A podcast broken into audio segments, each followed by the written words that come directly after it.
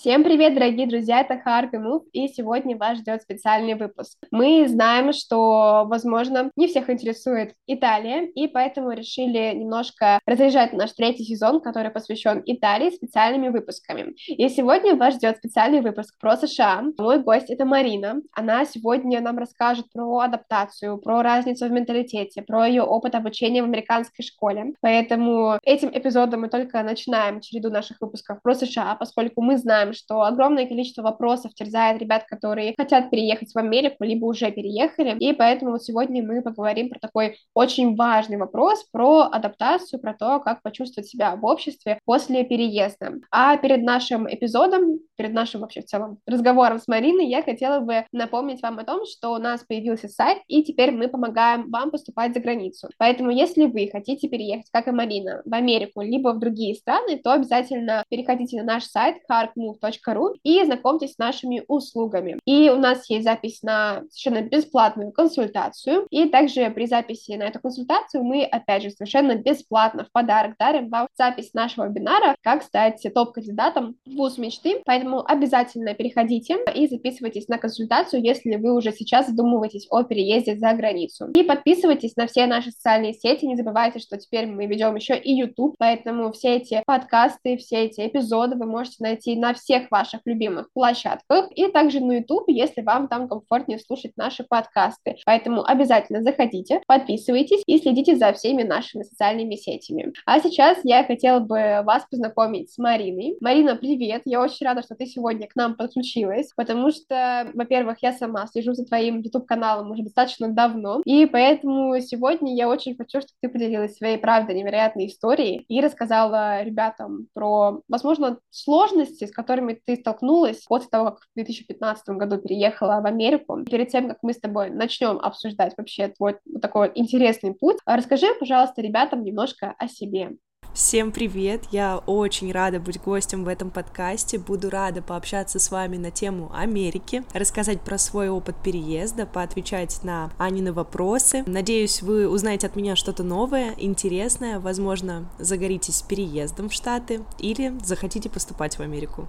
Марина, расскажи, пожалуйста, немножко про себя вообще, как ты оказалась в Америке, потому что сейчас, я думаю, ты часто могла слышать истории, что очень сложно переехать э, в Америку, поэтому зачастую я вот вижу истории такие, знаешь, невероятные про переезд в Америку. Расскажи, пожалуйста, как вообще ты там оказалась? Моя история достаточно редкая. Я встречаю таких людей, как с моей историей, очень редко. И моя мама вышла замуж за американца. Мне было тогда 15 лет. Это был 2015 год. Мы с ней переехали, по сути, в никуда за отчимом, за ее любовью, так скажем. Соответственно, переехали в абсолютном незнании ничего про Штаты, где это находится. Ну, лично я не знала и не имела никакого представления. И вот так закрытыми глазами, потеряв все, что у нас было в Тольятти, я из Тольятти, оказались, соответственно, в лесу в штате Вирджиния, где и началась наша история. По документам, получается, у моей мамы была виза K1, виза невесты, а я шла по K2,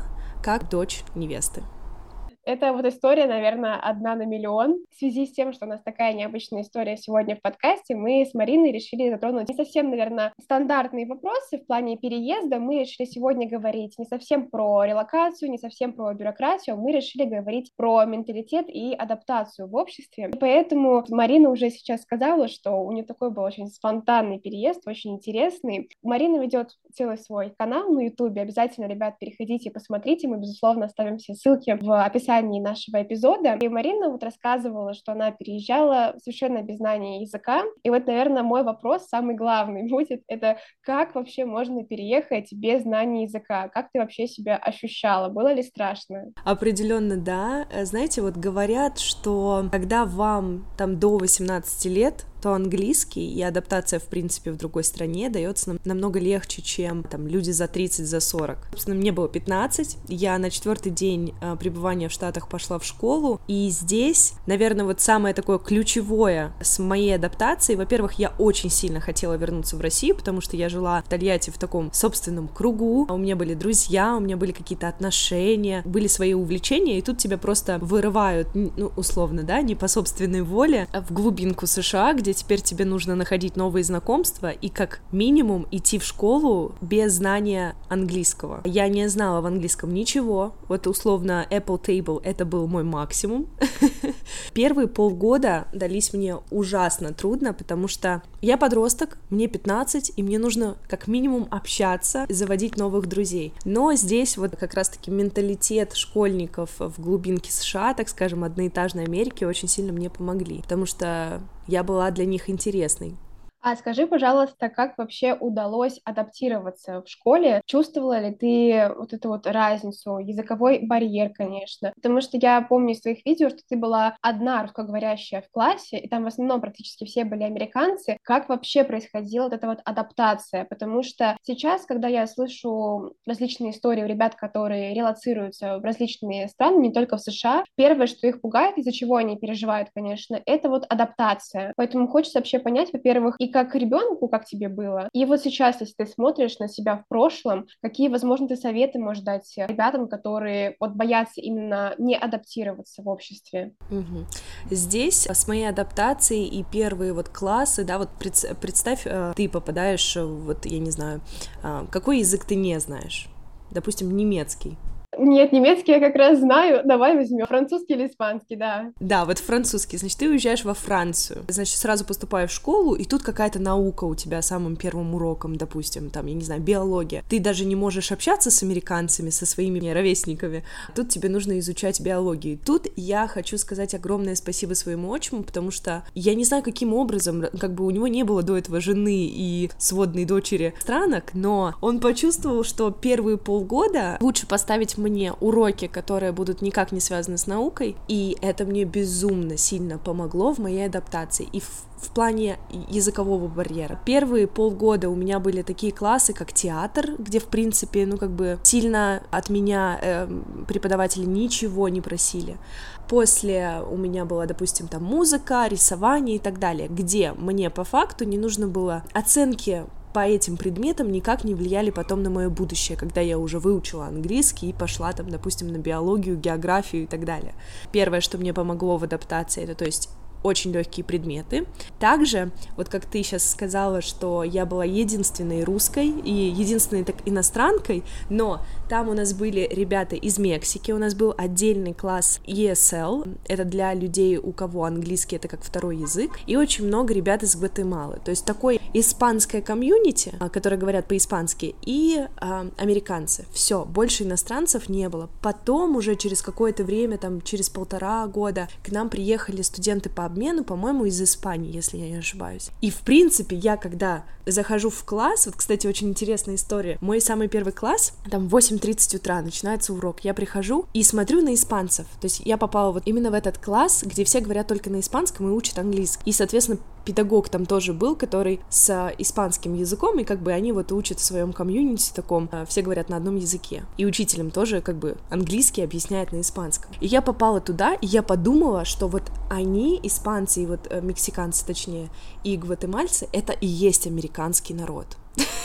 То есть я не понимала, я не знала английского, я не понимала, о чем они говорят. Я смотрела там на девочек, на мальчиков, как они одеты, и я такая думаю, блин, а, ну вот они, американцы, наверное, вот, э, вот это вот, это общество. Но потом, когда я пошла на второй и третий урок, я уже совсем в другую историю попала, то есть там, где уже были прям серьезные мальчики, американцы и американки, девочки. И, соответственно, в этом испанском, так скажем, классе, в этом комьюнити у меня шел огромный диссонанс. Значит, я не знаю английского, не знаю испанского. Когда мне учитель в этом классе приносит листочек с э, заданиями, где нужно там вписать английское слово, соответственно, ты читаешь задание и выполняешь это на английском, вокруг тебя говорят только на испанском, а думаешь ты, и там условно у тебя в наушниках играет музыка русская. То есть у меня было три языка, на этом классе. И вот это вот мой самый первый опыт того вот, а вот каково это пойти в американскую школу? И я не знала, что испанский язык — это не английский, потому что у меня был полный ноль в английском, и мне казалось, что, ну вот, значит, так звучит английский. Вот так он пишется, я вижу его на бумажке, и думаю я на русском. Поняла, что, типа, мой мозг вообще сходит с ума на самом даже первом уроке. Возвращаясь к отчиму, что он мне поставил только элективы, то есть музыку, театр и так далее, как к русской девочке, да, иностранке, ко мне относились с интересом и с пониманием. Мне давали очень много привилегий, я помню одну такую историю, я, по-моему, ее нигде не рассказывала, но нашла фотографию у себя в Твиттере за 2015 год. Мне распечатали на каком-то из элективов, там, допустим, по театру, распечатали много бумаг, где было очень много вопросов, но распечатали их на русском языке. То есть руководитель, преподаватель понимает, что мне трудно, я ни слова не знаю, я все равно никак не отвечу, там просто были вопрос-ответ, вопрос-ответ, ответы нужно было писать от руки. Она мне распечатала эти все вопросы на русском, используя Google перевод переводчик, и я должна была писать на русском языке. Поняла бы она, выполнила ли я задание? Нет. Ну, соответственно, я не отвечала на вопросы, я написала там просто какую-то ерунду, которую, соответственно, и выкладывала потом в Твиттер. Посмейтесь, как я выполняю, дом... ну, там, условно, домашние задания в американской школе. Но из-за того, что было на каждом вопросе что-то написано, я возвращала ей эти задания, и она мне ставила 100%. И так было каждый раз на вот таких эм, достаточно легких предметов, как театр, то есть там ничего такого трудного не, не требовалось требовалось от меня, такие поблажки были для меня как для иммигрантки. На самом деле, ты вот сейчас рассказала эту историю, и я вспомнила, как э, у меня происходил тоже такой небольшой, наверное, период адаптации, потому что я изначально переехала в Турцию, там тоже начала изучать турецкий язык. Это был мой шестой язык перед, перед итальянским, перед тем, как я решила переехать в Италию. Турецкий не похож ни на один язык из тех, которые я учила и на которых я говорю, прям совершенно. И у меня был класс по турецкому языку, он был очень смешанный, там было очень много арабов, были русскоговорящие, были азербайджанцы, азербайджанцы, причем даже некоторые азербайджанцы, они очень хорошо говорят по-турецки, потому что языки похожи, но все равно им приходилось ходить на эти классы. И наша преподавательница очень часто пыталась найти в турецком языке слова, которые похожи по звучанию на слова из наших родных языков, и это было так прикольно, потому что, возможно, это не совсем помогало изучать турецкий, но это как минимум помогало тебе адаптироваться в классе, как-то себя комфортнее почувствовать. И вот эта история прям очень сильно напомнила этот период, и я вспомнила, вспомнила, как я очень некомфортно себя чувствовала, потому что многие из ребят уже имели какую-то базу в турецком языке, либо их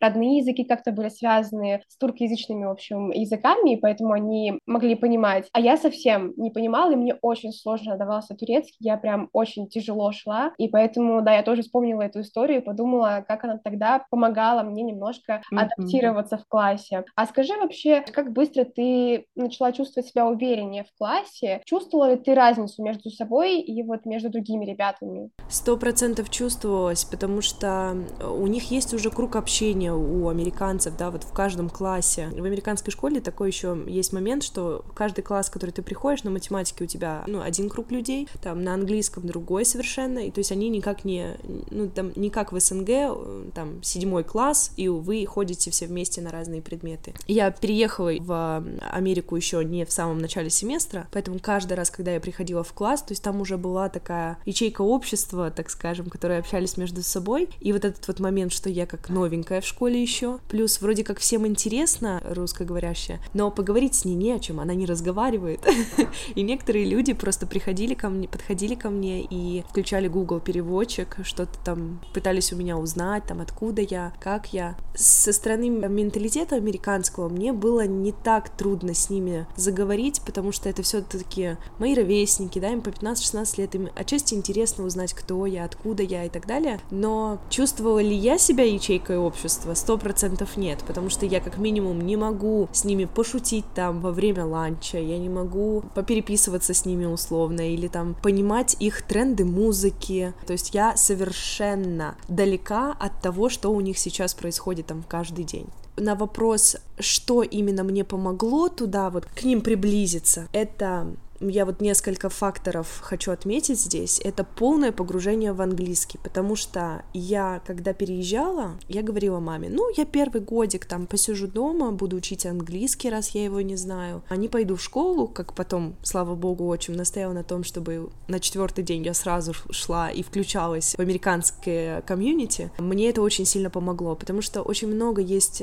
русскоговорящих людей, кто переезжает в Штаты и едут в русскоговорящее комьюнити, где где потом они, скорее всего, и остаются. У них не так быстро, как у меня в американском комьюнити появляется язык, какие-то вот такое понимание американского менталитета, какой-то перестрой такой, раз вы хотите здесь жить там несколько лет, там следующие 10-20 лет. Никакого русского общества у меня не было.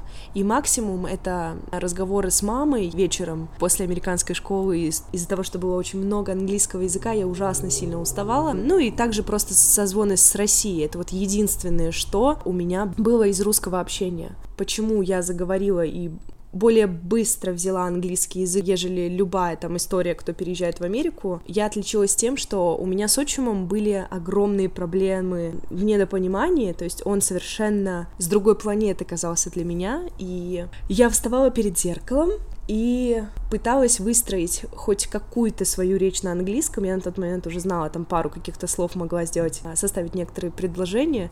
Стояла перед зеркалом и просто вот так разговаривала с зеркалом, ставя свою речь и все свои недовольства, которые я хочу описать отчиму, вот так в себя в зеркало сначала, а потом уже шла к нему и с поставленной речью, так скажем, рассказывала свои недовольства. Ну, там условно. Вот это тронуло такой аспект, как разница в менталитетах. Мне кажется, это тоже одна из основных боязней людей, которые релацируются вообще в различные страны сейчас, поскольку я сама столкнулась плюс-минус с этим, потому что когда я переезжала в Турцию, это был один менталитет, и он на самом деле был более похож на менталитет, который присутствует в странах бывшего постсоветского пространства. Когда я переезжала в Италию, тут я столкнулась с совершенно другим менталитетом, и иногда мне приходилось перебарывать себя, потому что я не совсем понимала, но хотела, конечно, понять этот менталитет, и хотела вообще в целом почувствовать себя в нем тоже, но до сих пор это удается с трудом. Например, мне зачастую сложно понять, когда люди вот как бы over-friendly, когда они слишком mm-hmm. открытые, потому что есть ощущение, что вот и у ребят из Турции, и у ребят из России, у них есть какие-то свои личные границы, границы, и им немножко сложно их открыть, потому что, особенно в первое время, тебе важно понять, что за человек, тебе важно его узнать. А вот у европейцев, и в частности итальянцев, будто бы этих границ нет. И вот приходится с этим работать, и поэтому мой вопрос будет связан вот именно с тем, как ты боролась с разницей в менталитете, как сильно ты ее почувствовала, и вот до сих пор ощущаешь ты ее или нет, смогла ли ты почувствовать, что ты привыкла к такому менталитету, и ты его понимаешь. Вот сейчас как обстоят дела именно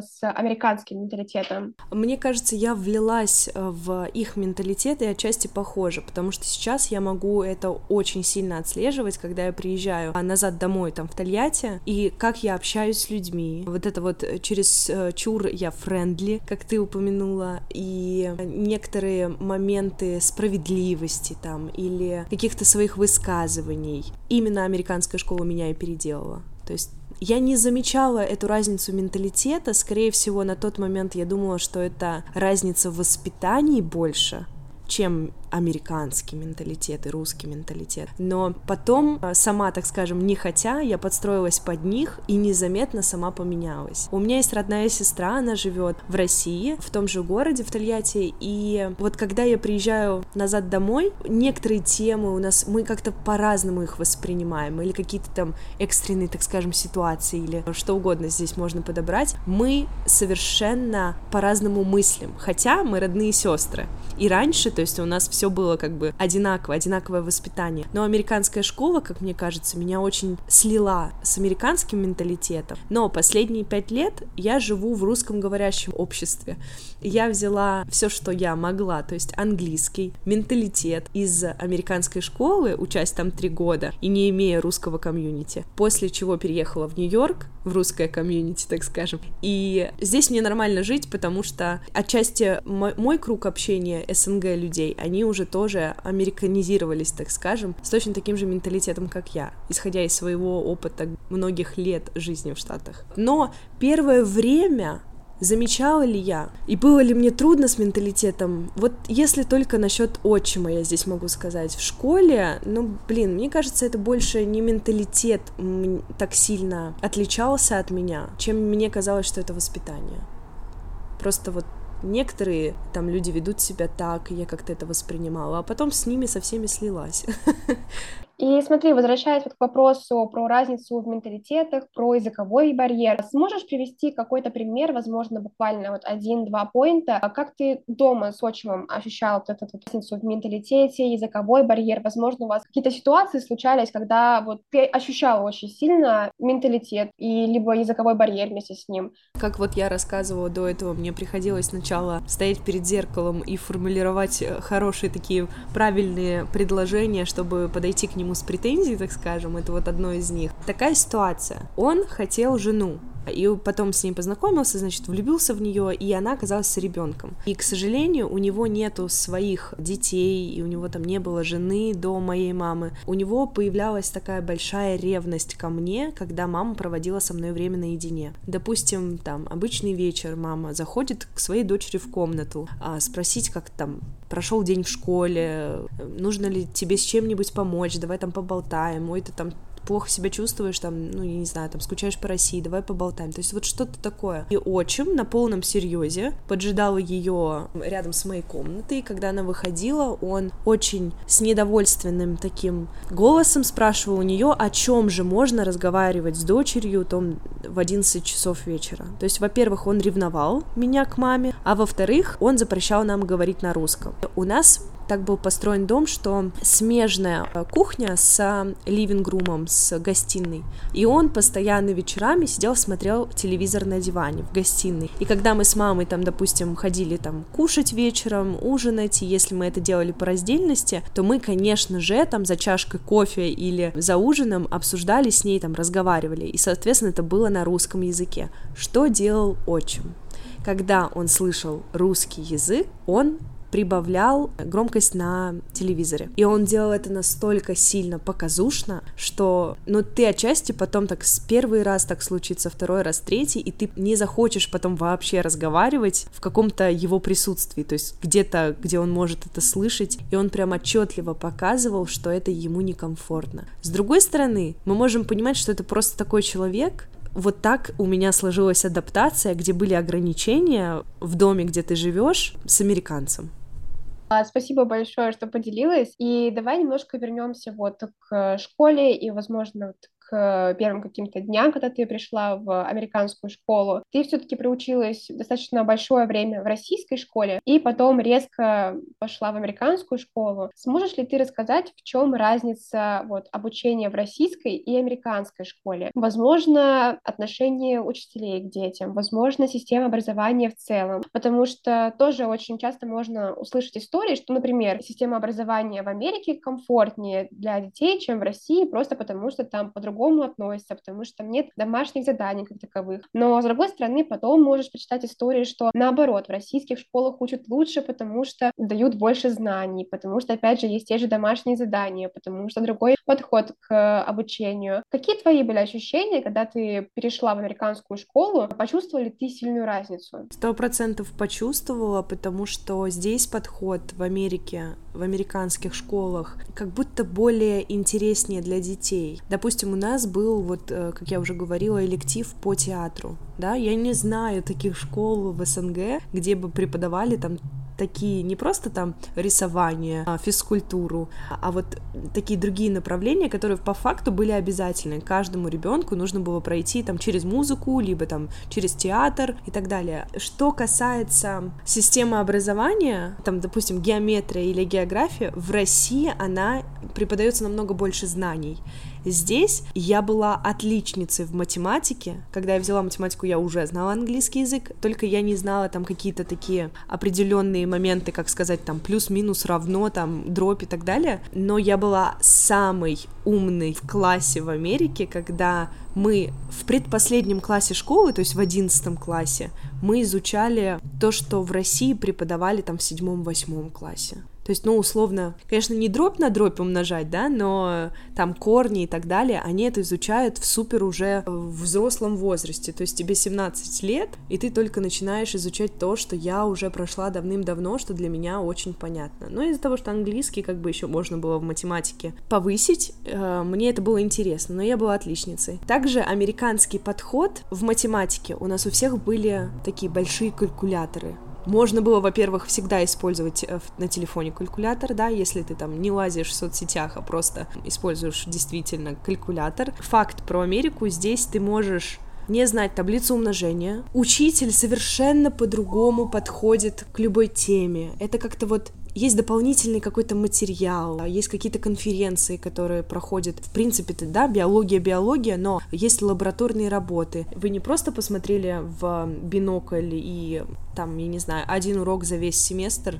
Здесь у нас очень много, скажем, денег и масштабов вложено в образование, в любой урок, который там происходил. Точно так же, как и физкультура. Мы могли выезжать э, очень часто с классом на какие-то соревнования и так далее. Не просто, вот, блин, я из Тольятти, вот у меня была такая школа, самая обычная э, средняя школа. Мы ходили вокруг школы на лыжах за своим преподавателем, за своим физруком. А здесь всегда ощущалась масштабность подхода к любому такому проекту, или там мы со, со школы ездили на разные, не сказать олимпиады, а вот на какие-то такие проекты, где было видно, что вложено очень много денег. А масштаб отличался совершенно. Вот у нас была музыка, да, у тебя есть выбор, ты хочешь играть там на пианино, ты хочешь играть на гитаре, и у нас там уже была очень профессиональная база инструментов, э, которые ты можешь выбрать и играть на них. При том, что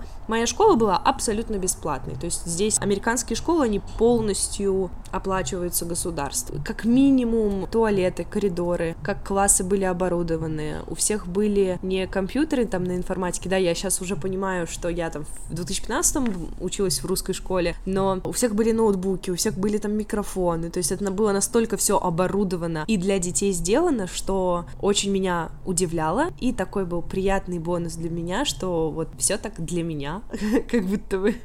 Нет, я прекрасно понимаю это ощущение, я могу тебе со стопроцентной вот вероятностью сказать, что до сих пор, даже в 23-м году, есть огромное количество школ, даже не только школа, а там лицеев и гимназий, где старые компьютеры, где совершенно спортзал не оборудован для того, чтобы заниматься спортом. Поэтому это вот даже с прошествием времени совершенно не поменялось. Но вот скажи все-таки про домашние задания. Мне, мне кажется, этот вопрос, который гуглит огромное количество людей. А задают ли домашние задания? Как вообще вообще относится к тому, вот, когда ученик выполняет. Я слышала истории, что если ты не понял, то вообще в целом можно прийти, грубо говоря, там, с невыполненным заданием каким-то, сказать, что ты не понял, и к этому совершенно спокойно отнесутся. Вот с домашним заданием я тоже очень много дискуссировала во времена ТикТока. Очень долгое время у меня действительно не было ни одного домашнего задания. Но когда появились науки, э, так такое как там трудная биология, трудная математика, э, какие-то такие точные науки, то там домашнее задание, конечно же, было, но не в таком формате, как у меня было в русской школе. Это, я не знаю, там 10 упражнений, выполняешь, у тебя там двойка в журнале стоит. Здесь обраща... обращались к этому лояльно, и очень часто я не выполняла домашние задания, допустим, там по биологии. Мне за это ничего не было, то есть у меня не, не снижался там средняя арифметическая э, за мою историю школы. В общем-то, отвечу здесь на вопрос, что на 80% в американской школе нет домашних заданий, потому что класс один идет а, лично у меня, он шел час 45, то есть такой академический час, где, в принципе, ты успеваешь сделать задание как а самостоятельной работы, которая могла бы при 45-минутной сессии класса могла бы отправиться домой.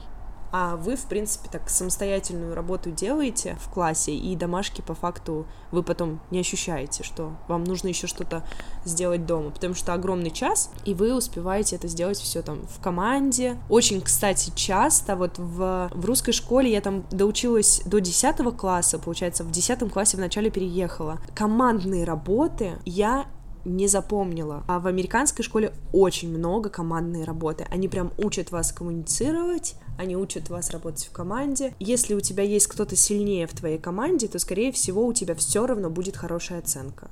То есть ты можешь не сравнивать себя с другими, а как команда выглядеть очень, очень сильно. Вот тут даже, mm-hmm. возможно, мы можем отнести это к разнице в менталитете, потому что да. в российских школах зачастую, да даже не зачастую, мне кажется, 90% ты выполняешь всю работу единолично, и ты представляешь ее единолично, потому что вот это ощущение конкуренции, оно постоянно в классе, то есть да. что нужно получить пятерку, что нужно постоянно быть лучше другого, тебя могут сравнить, что один написал так, а ты написал почему-то хуже. Вот это я сейчас прям, знаешь, в своей голове так подчеркнула, почему-то до этого я не, даже не задумывалась об этом, но это правда. Я даже когда вот переехала, тоже в университете, я отучилась какое-то время в российском университете, потом уже в турецком училась до конца, и в российских вузах очень мало у нас было групповых работ, либо они были, ну, такие, знаешь, чисто для галочки, а в турецких вузах у меня в моем вузе очень много было групповых работ, причем специально даже мешали, например, я в классе там была с одной русскоговорящей девочкой, и мы хотели как бы, ну, вдвоем быть, и еще несколько человек взять. Угу. Нам сказали, что типа нет, вы будете как бы, ну,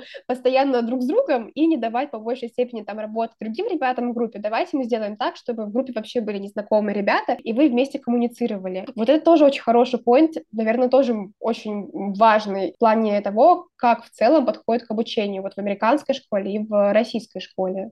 И, и здесь еще очень много, вот знаешь, здесь все борются там за дискриминацию, там условно, если ты иностранец, то преподаватели пытаются сделать все возможное, чтобы ты не чувствовал себя изгоем, так скажем, что, что ты не отличаешься, что, окей, у тебя у одного не получается, тогда вот тебе группа людей, с которыми ты можешь сделать задание, пусть они сделают это за тебя, условно, но ты просто там поприсутствуешь и послушаешь, скажешь свои да нет, и точно так же очень сильно разница в американской школе и в той, где я училась в Тольятти, это вообще, в принципе, в Америке. Если девочка с лишним весом, то на это не обращают никакого внимания. В плане буллинга огромная разница здесь. Я пережила в свое время там второго, третьего, четвертого класса сильный буллинг в мою сторону только из-за того, что мне хотелось, чтобы я отличалась, из-за того, что у меня рыжие волосы. Здесь, в Америке, это, это просто как скажем, категорически нет.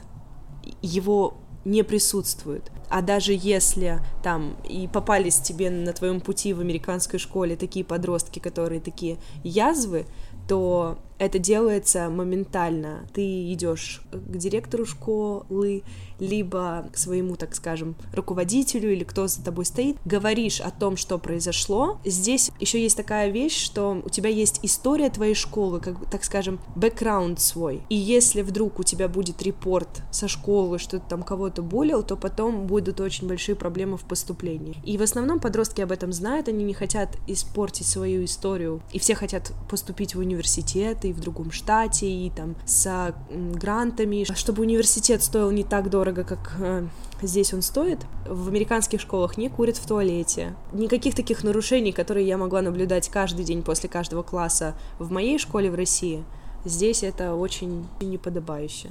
Вот, это отличный поинт на самом деле. И вот знаешь, ты затронула вопрос э, там, подготовки к университету. А, был один поинт, из-за которого я очень много дискутировала раньше. Я вот как раз хотела у тебя его тоже уточнить. Это вопрос подготовки к итоговым экзаменам. Потому что есть определенный такой вот вопрос, который устоялся в обществе, что в американских школах лучше готовят к экзаменам, чем в российских. Потому что в России как бы 10-11 класс, да, там есть какая-то элементарная подготовка, но ее не хватает. И поэтому вот в России очень развито то, что ребята обращаются к репетиторам, либо ходят на специальные курсы, чтобы сдать экзамен. И вот мы как раз с одной девушкой очень тоже в ТикТоке это было в комментариях, мы с ней mm-hmm. обсуждали этот вопрос. Она говорила, что в американской школе очень плохо готовят к вот итоговому экзамену. Другая девочка говорила, что наоборот, она прочувствовала на себе себе, что в американской школе намного лучше готовят, а я вот как бы слышала 50 на 50 э, вот эти вот э, ответы на этот вопрос, и поэтому мне хотелось вот как-то найти золотую середину, но так и не выяснили мы в итоге, поэтому хотела mm-hmm. у тебя сегодня спросить, возможно, вот исходя из своего опыта, ты сможешь э, сказать, все-таки получается, ты в 10 классе переехала, такой уже старшая школа, возможно, ты смогла прочувствовать этот момент, где лучше готовят к итоговым экзаменам и какое отношение вообще к итоговому экзамену в целом в школе? У американцев американцев есть два пути после школы, после 12 класса. Это пойти в комьюнити колледж, это как в основном два года, и университет, где 4 года. То есть это условно у нас как колледж и университет точно так же. И когда американец выходит со школы, у него нету ЕГЭ. Ему нужно только закрыть все предметы, которые у него вот в последнем семестре 12 класса. И по факту, если ты не идешь в университет, то тебе сдавать ничего не нужно. Если ты идешь в колледж на два года, тебе не обязательно сдавать здесь SAT. Здесь американцы сдают экзамен SAT или ACT, но если ты идешь в университет, то ты готовишься к этому экзамену. Ты сдаешь его в своей школе, регистрируешься онлайн, либо вообще там в другом городе или в другой школе твоего города. Это только если ты идешь в университет. Готовят ли в школе к этому экзамену, чтобы поступить в университет? Ответ нет, потому что нету определенного класса, который бы готовил тебя к SAT. То есть в основном ребята это делают все онлайн, они находят сами себе репетиторов, сами себе курсы какие-то, это английский язык в американской школе построен так, что ты как бы готовишься к этому классу, но это не прямая подготовка только к этому экзамену. В моем случае я хотела поступить именно в университет, в итоге поступила, и мне нужно было обязательно сдавать SAT. И, во-первых, как иммигрантке, мне нужно было закончить вот этот класс ESL, где английский как второй язык для иммигрантов. Мне нужно было прям полный курс его закончить, после чего мне нужно было как американец американка уже, раз я выпустилась с того курса как иностранка,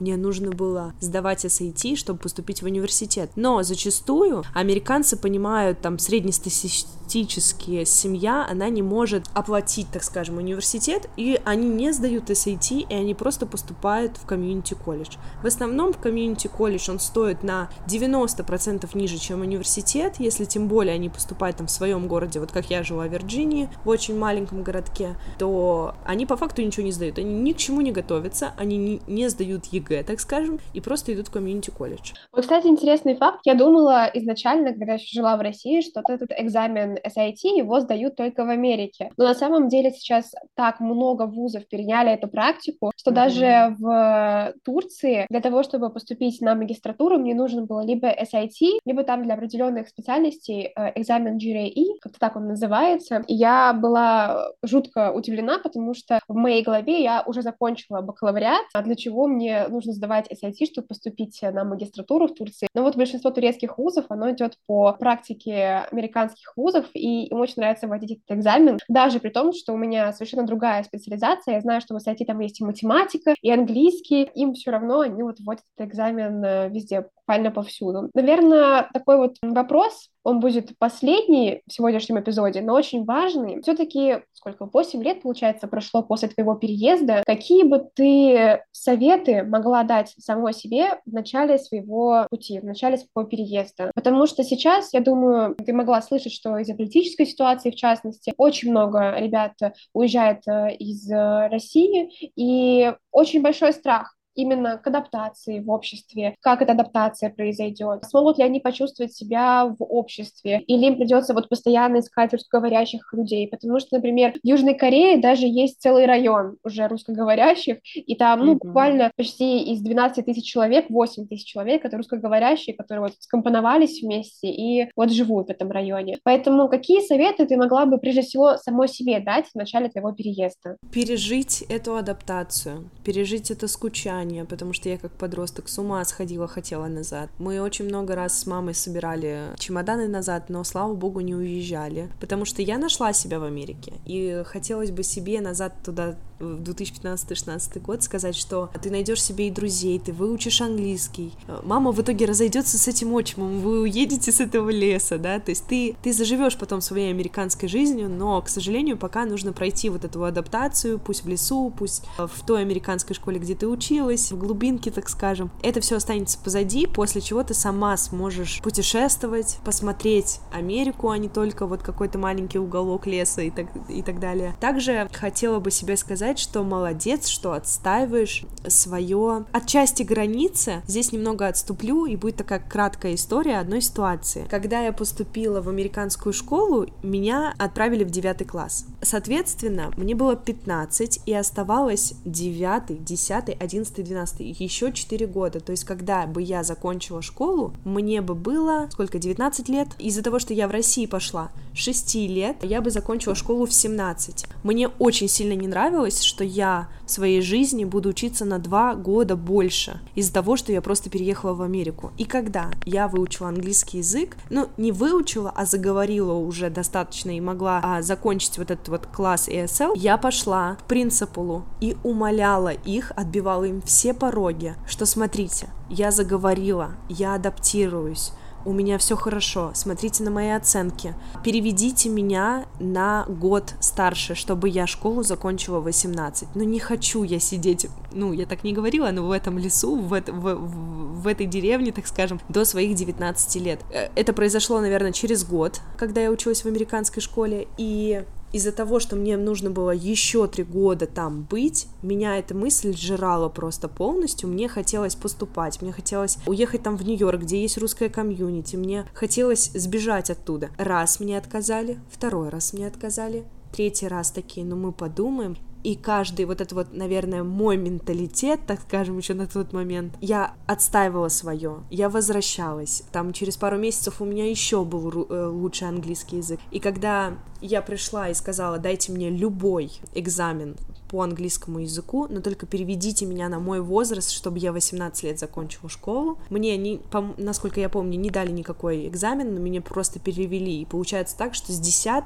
я прыгнула сразу в 11 когда закончила девятый, я прыгнула в одиннадцатый класс, и хочу себе то есть сказать, что молодец, что отстаиваешь свое, свое будущее, что ты 18 лет закончишь, что ты не будешь там просто из-за своего переезда, из этой жизненной ситуации стоять на месте и принимать. Ну окей, вы меня в девятый посадили, потому что у меня английского не было. Там через год я уже знаю английский, но я все равно буду идти по вашим правилам. Я сохранила, так скажем, свой э, характер того, что меня это не устраивает, я сейчас буду отбивать все пороги, но добьюсь того, чтобы, как вот у меня была цель на тот момент, в 18 лет закончить школу, хотя в России бы я закончила и в 17, но дальше буду поступать в университет, не в 19 лет.